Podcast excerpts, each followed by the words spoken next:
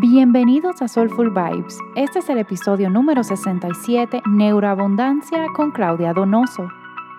Yo soy Selma y en este espacio descubrimos soluciones que nos ayudan a vivir de forma más holística. Invitamos amigos, expertos y personas que nos inspiran a que nos ayuden y nos brinden herramientas para llevar una vida soulful.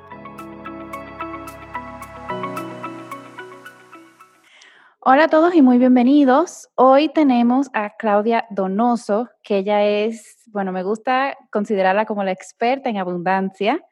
Y ella es magíster en, mer- en mercadeo, empresaria, creadora de la revista Aria Panamá, fundadora de Mentes en Forma, conferencista internacional, mentora de neuroabundancia, certificada por HeartMath y creadora de Desata tu Abundancia, programa para cambio de creencias. Bienvenida, Claudia. Yo estoy súper emocionada porque estés aquí con nosotros hoy.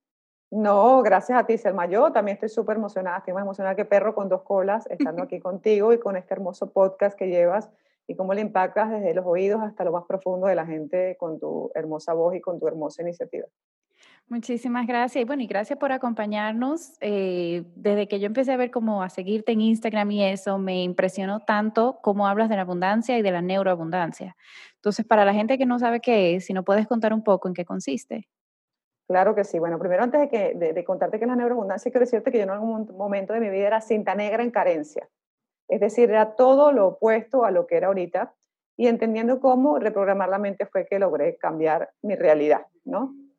Eh, para contarte qué es neuroabundancia, es la, hacerlo en versión corta, es la capacidad de condicionar la mente inconsciente para que te apoye en lo que tú quieres.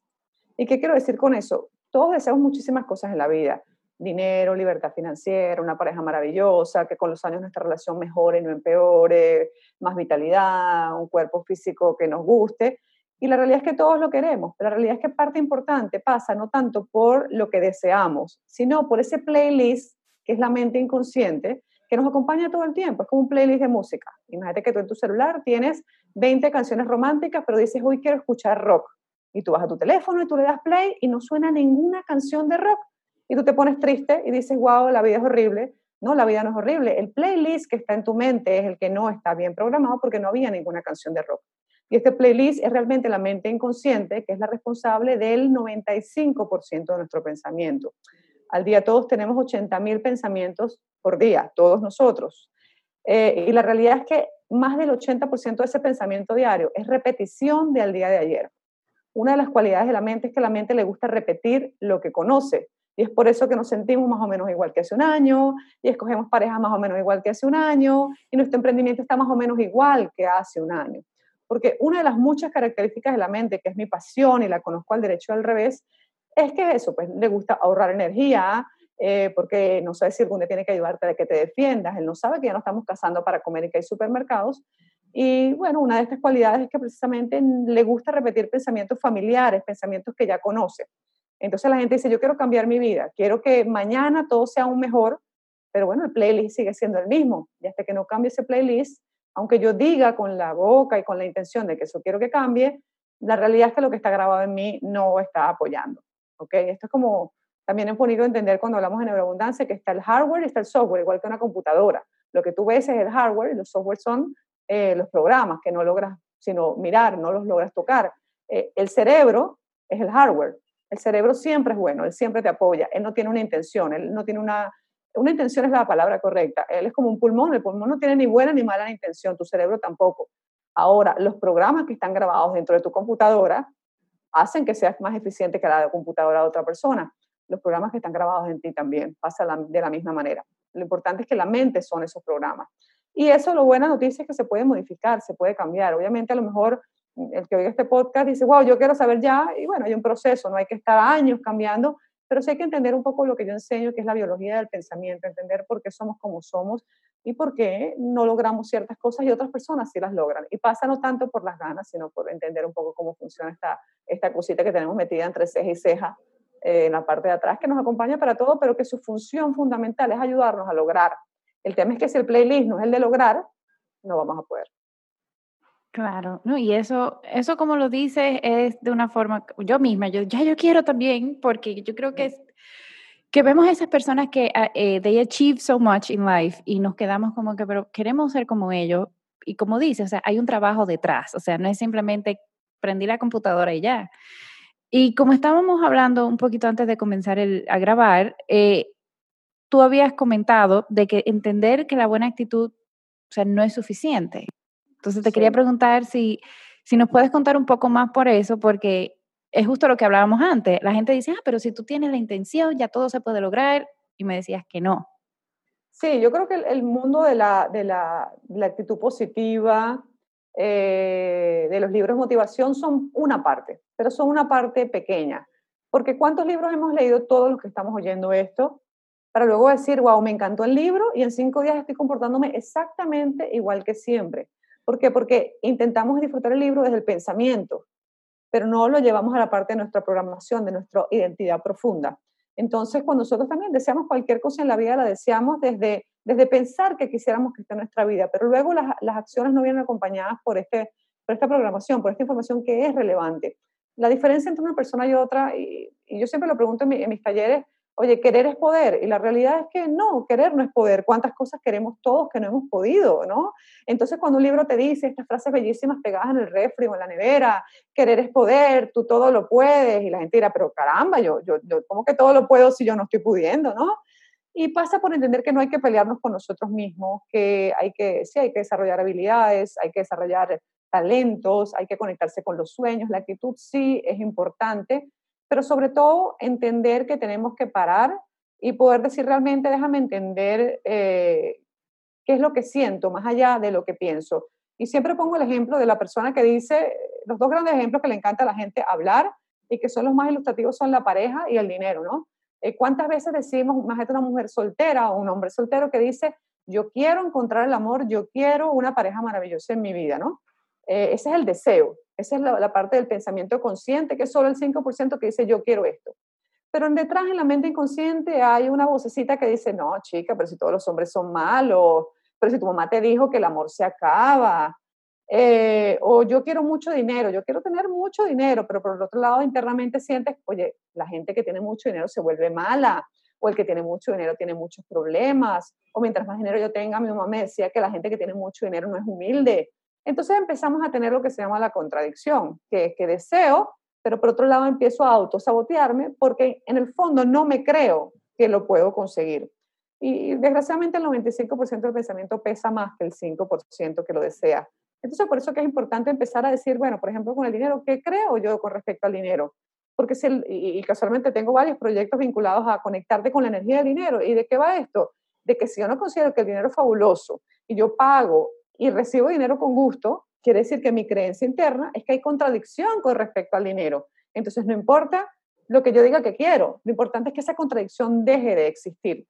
Entonces por eso que, bueno, rescato el hecho de que tener ganas de algo, desearlo, eh, no es suficiente. Hace falta integrar todo nuestro ser desde nuestra identidad profunda y lo más importante es que eso se pueda hacer, pues no, es que, pero no pasa por la actitud positiva. Yo por más que tenga buena actitud positiva, ok, yo mañana voy a seguir buscando esta pareja maravillosa que quiero y mañana voy a pensar que todos los hombres, ninguno es infiel.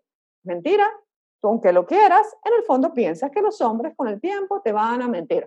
Entonces, hasta que tú no defines cómo cambiar esa información por otra, esa información siempre te va a hacer una zancadilla, te va a hacer un freno de mano, va a ser un gran saboteador, ¿no?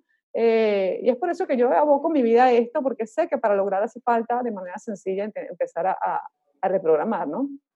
Y se puede, no hace falta que te hipnoticen ni que estés bajo la luna meditando un año, hace falta cosas bien sencillas, pero sí hay que tener un plan, ¿no? Y generalmente la gente que lo logra es porque tiene un plan de crecimiento personal, más que un plan, bueno, déjame hacer esto porque yo quiero dinero y quiero una pareja, ¿no? Eso es una consecuencia de crecer, eso es una consecuencia de decir, bueno, esta vida, esta vida es para que yo me expanda, esta vida es para que yo me extienda, esta vida es para que yo disfrute. Y cuando yo me creo eso, creo un plan de crecimiento personal, ¿no? Tú tienes un podcast que habla del alma y de crecer, y realmente la gente que crece en este mundo es la gente que dice, wow, ya, yo estoy hasta aquí de esto, o no estoy hasta aquí de esto, yo quiero más, ¿no? Y ese quiero más implica a veces trabajar con un mentor, a veces trabajar en un programa y aprender, a veces ir con un coach, para cada quien es distinto, pero lo importante es entender que cambiar requiere que uno diga, ya, no es un microondas, no es que yo lo, lo, lo oigo este podcast y yo ya mañana cambié, ¿no? Eh, y, y el crecimiento, lo otro es que no acaba nunca, no es que porque yo, Claudia, sepa de esto, a veces no me frustre, a veces no tenga contradicción, o sea, esto es un proceso que el día que termina es porque estamos listos para irnos, no listos para dejar de aprender, ¿no? Exacto. Y, y esas contradicciones, por ejemplo, eh, ¿cómo uno puede quizás empezar a, a observarlas, vamos a decir? Porque me imagino que el proceso es bastante amplio. ¿Cómo uno puede empezar a, a percatarse de esa contradicción que quizá uno ni siquiera se da cuenta? Bueno, puedo darle aquí dos tips de la, para que las personas empiecen a eh, darse cuenta. Lo primero es agarrar una hoja de papel y escribir dinero, amor, trabajo, éxito, y escribe qué, es, qué crees hoy que significan. ¿Qué significa esto? Las palabras no significan lo que está en el diccionario. Dinero para mí y dinero para cualquiera que esté oyendo este podcast significan cosas totalmente distintas. Y esa es la verdadera realidad, como dicen los niños, la verdad verdadera. Es la que, lo que el dinero puede decir en el diccionario una cosa, pero realmente lo que significa emocionalmente para ti es lo que es. Entonces, cuando yo lo escribo, si cuando yo lo leo digo, bueno, el dinero, el dinero realmente para mí es una cosa fastidiosísima porque eh, hay que trabajar demasiado para conseguirlo y no es divertido y yo me genera estrés y preocupación. Si cuando yo lo leo veo que eso va contradictorio a que yo quiero ser millonario, ya puedo empezar a ver que hay contradicción. Si yo creo que, bueno, el amor que es, bueno, el amor es algo que pocas personas consiguen y que requiere muchísimo esfuerzo y paciencia y tolerancia y hay que aguantar. Si para mí el amor es aguantar, adivina qué te viene. Una pareja que te invita a estar todo el tiempo aguantando lo que tú no quieres aguantar. Es la primera manera de verlo, Selma, es escribir en un papel qué creo, ¿no? Qué creo o qué definición tengo, o recordar también de qué hablan mis papás o los que me criaron de este tema. Por ejemplo, ¿qué recuerdas tú de niño que se decía en tu casa del dinero, del amor? Porque los padres sin mala intención, con gran amor, nos crearon también desde una cadena de miedo. Entonces nos decían estas cosas, pues el dinero es malo, el, es más, lávate las manos, el dinero es sucio. Veían a alguien millonario y te decían, esa persona seguro es corrupta, porque el que tiene dinero es porque es corrupto. Entonces si empezamos a recordar que nos decían nuestros padres o quienes nos criaron, también encontramos cosas, ¿no? Eh, y la tercera manera de ver en qué creo yo es ver tu realidad.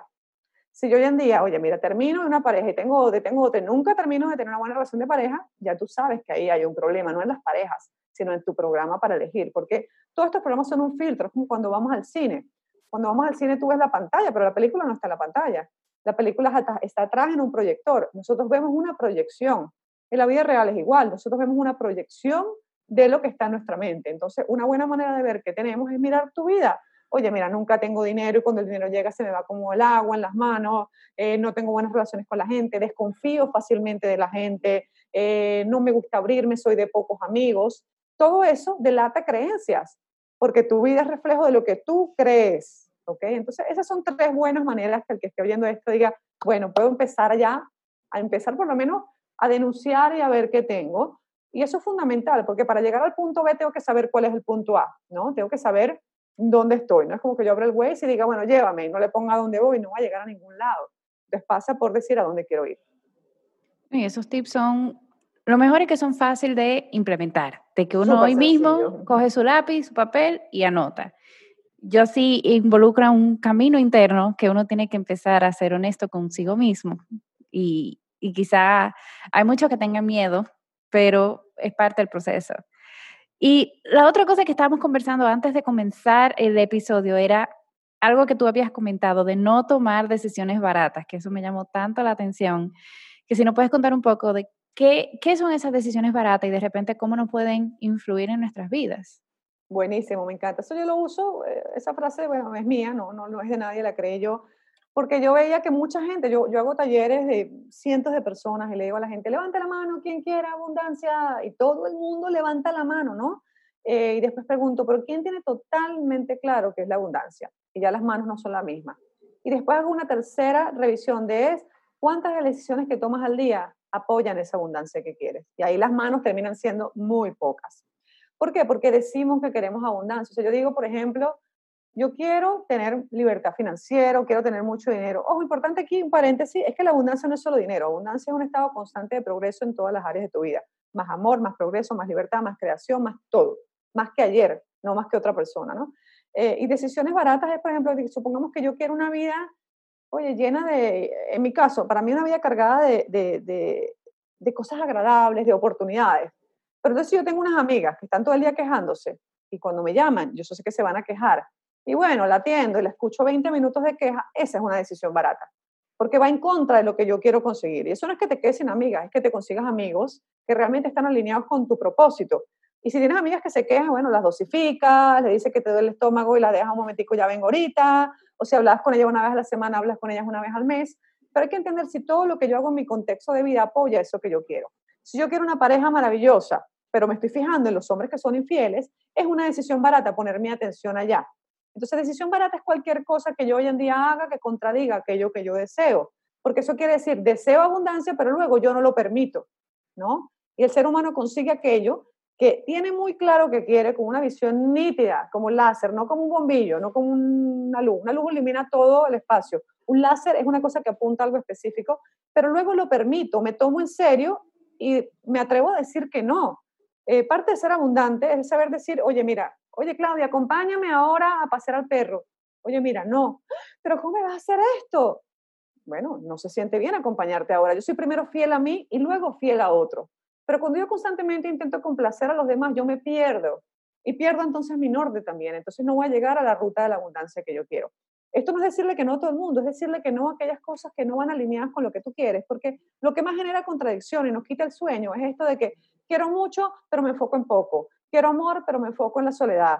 Eh, quiero muchas amigas, pero me enfoco en que realmente las amigas me pueden fallar. Y empiezo a generar un sufrimiento innecesario. Y eso es lo que yo llamo las crisis mentales. Hoy en día está el coronavirus, que es una crisis real, pero a veces hay crisis mentales. Y la crisis mental empieza cuando yo digo una cosa, pero luego cuando actúo yo no lo mantengo. ¿Y qué hago? Me empiezo a sentir frustrado y me empiezo a sentir culpable. ¿Y qué hace? Eso se retroalimenta y llega un punto que digo, yo no creo en mí.